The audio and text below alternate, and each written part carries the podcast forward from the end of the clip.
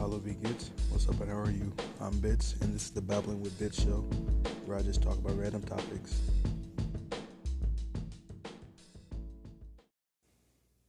Alright, for those who don't know what a parallel universe or an alternate timeline is, well, I'll, I'll do the universe first. So, a parallel universe is a universe that exists outside of ours, and like it's similar but it's different. Like how our history went, it can go the same for them, but slightly altered. So it'd be like a little different from ours.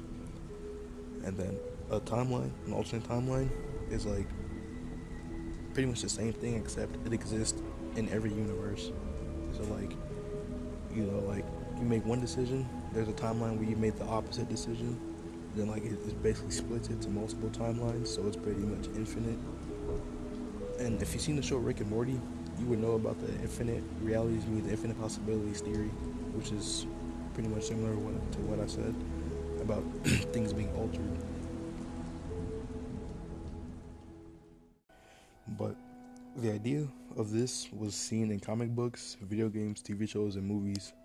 Series like Buffy the Vampire Slayer, Star Trek, Doctor Who, and Digimon used the idea.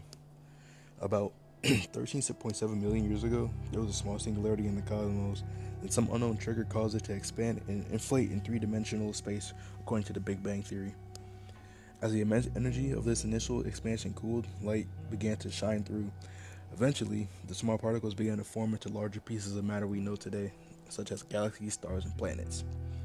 Now, growing up, I never really gave it much thought of parallel universes and alternate timelines. Now, time travel I definitely always thought of that.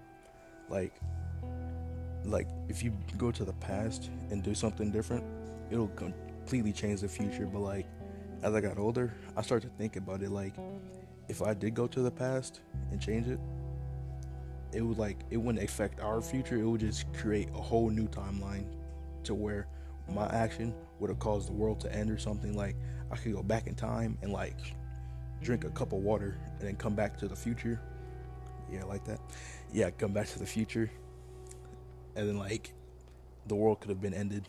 Like just like the simplest thing like that would just like cause the world to end in like a separate timeline though. So I pretty much just like create a timeline that I just screwed up.